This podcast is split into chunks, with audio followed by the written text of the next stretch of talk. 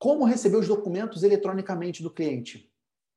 Nós testamos muitas ferramentas, mas a ferramenta que a gente mais gosta, porque o cliente mais gosta, é o WhatsApp. Nós já testamos, ó, no passado, a gente recebia isso por malote físico. Depois de conta essa história. Nossa primeira versão do BPO financeiro era com cheque, malote físico, do lá. Depois a gente começou a receber isso por e-mail. A e-mail fica pesado, ele não aguenta os arquivos anexos. Aí depois a gente começou a receber isso por é, domínio atendimento, portal, muito burocrático, não funcionava. Depois começamos a receber por Google Drive. Aí tinha dificuldade que o cliente não conseguia mandar mensagem. Dropbox. A melhor ferramenta que a gente conseguiu validar com o cliente é o WhatsApp.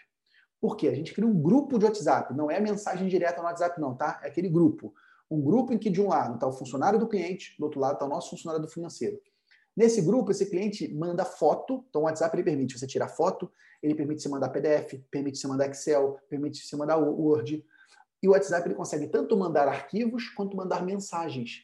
Então você consegue cobrar o cliente quando sai uma despesa da conta e ele não manda o documento. O cliente consegue tirar uma dúvida com você. Você consegue mandar áudio, você consegue mandar vídeo. E o WhatsApp é uma plataforma que todo mundo tem instalado no celular, não precisa de treinamento.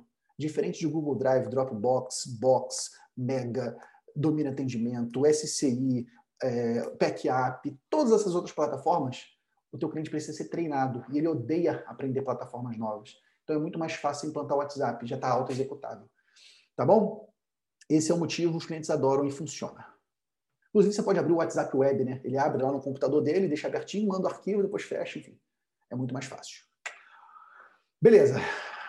Hum, o que eu aqui, boa. O que eu preciso para montar um negócio contábil? Isso aqui é para quem está começando agora. Gente, nunca foi tão fácil montar uma empresa de contabilidade. Nunca foi tão fácil entrar na área contábil. Como eu falei para você, falei na live de terça-feira, a área contábil não tem barreira de entrada. Primeiro, para você atuar na contabilidade, o correto é que você tenha algum contador que seja habilitado, que seja o responsável técnico.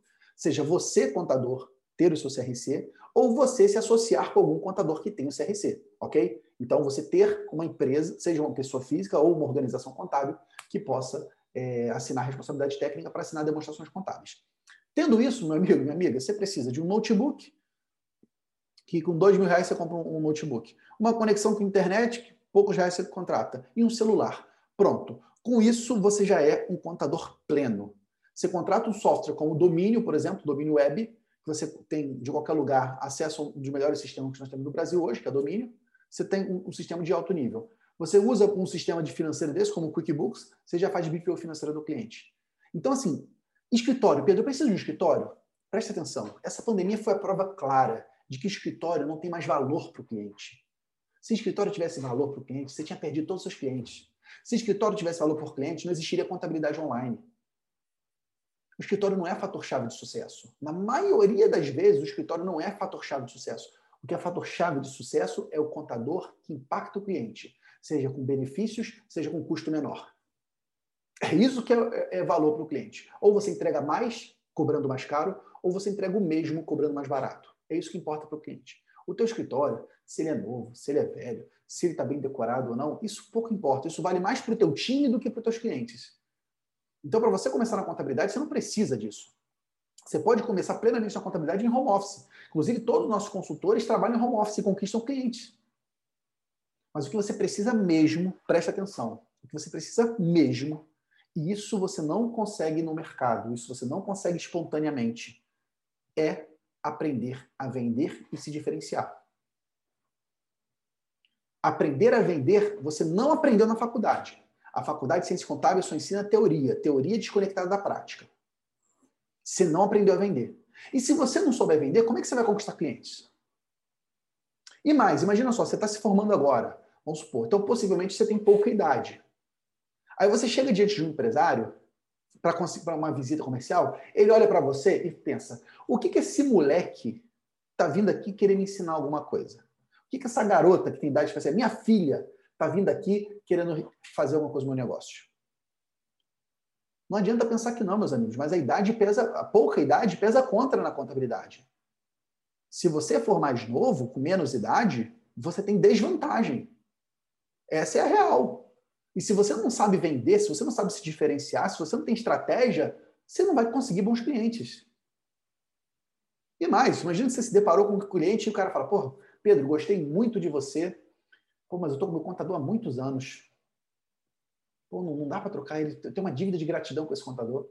E aí, o que, que você fala? O que você fala para o empresário que diz que está com o contador há muitos anos?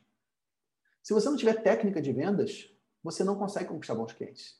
Então, o que é mais importante para você montar um negócio de contabilidade, sem dúvida nenhuma, é você aprender a vender. Porque sem dinheiro, sem cliente, não adianta você ter funcionário, você ter um bom sistema, você ter uma marca bonita. Eu vejo o contador perdendo tempo com marca. Nossa, vou botar minha marca, não sei o quê, meu logo. Isso não importa. Cliente não contrata logo. Cliente contrata a solução dos seus problemas.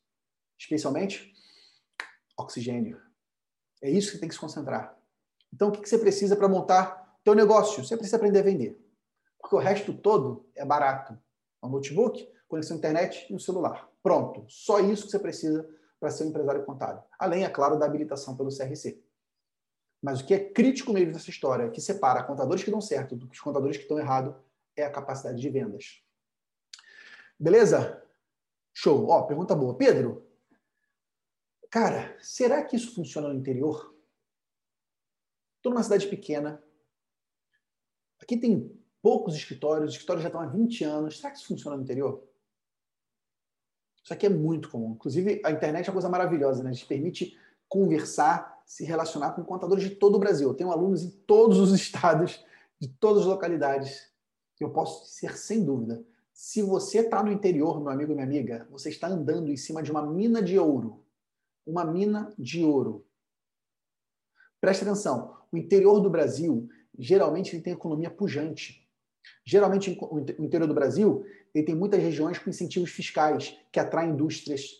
Tem um agronegócio muito forte. Quem está bombando no Brasil, gente, é o agronegócio.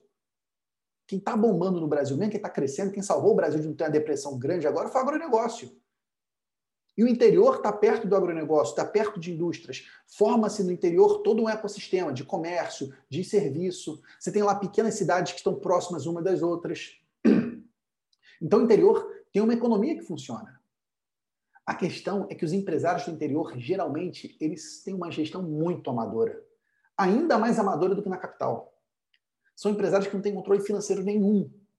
São empresários que têm uma gestão completamente familiar, uma gestão sem critério profissional. Não é verdade? Você que está no interior, diz para mim isso aí. Se, se, se, você não conhece empresário assim. O nível de gestão das empresas do interior é péssimo. Tirando a, a grande agroindústria, que na verdade são contrata profissionais de alto nível para ir lá, mas tirando a grande agroindústria, o interior é povoado de empresários carentes, carentes de informação, carentes de conhecimento, que muitas vezes não tiveram, não, não se prepararam para empreender, empresas familiares que vão passando de geração por geração, mas não tem uma gestão profissionalizada. E por outro lado, o interior, ele tem contadores, na maioria das vezes, parados no tempo. É aquele contador que foi para uma cidade maior para se formar, depois voltou para a cidade e ficou parado no tempo. Não vai para a capital para estudar, não está participando de eventos como esse, não está se desafiando, está lá parado no tempo. Só manda imposto, só manda folha de pagamento, não faz nada demais.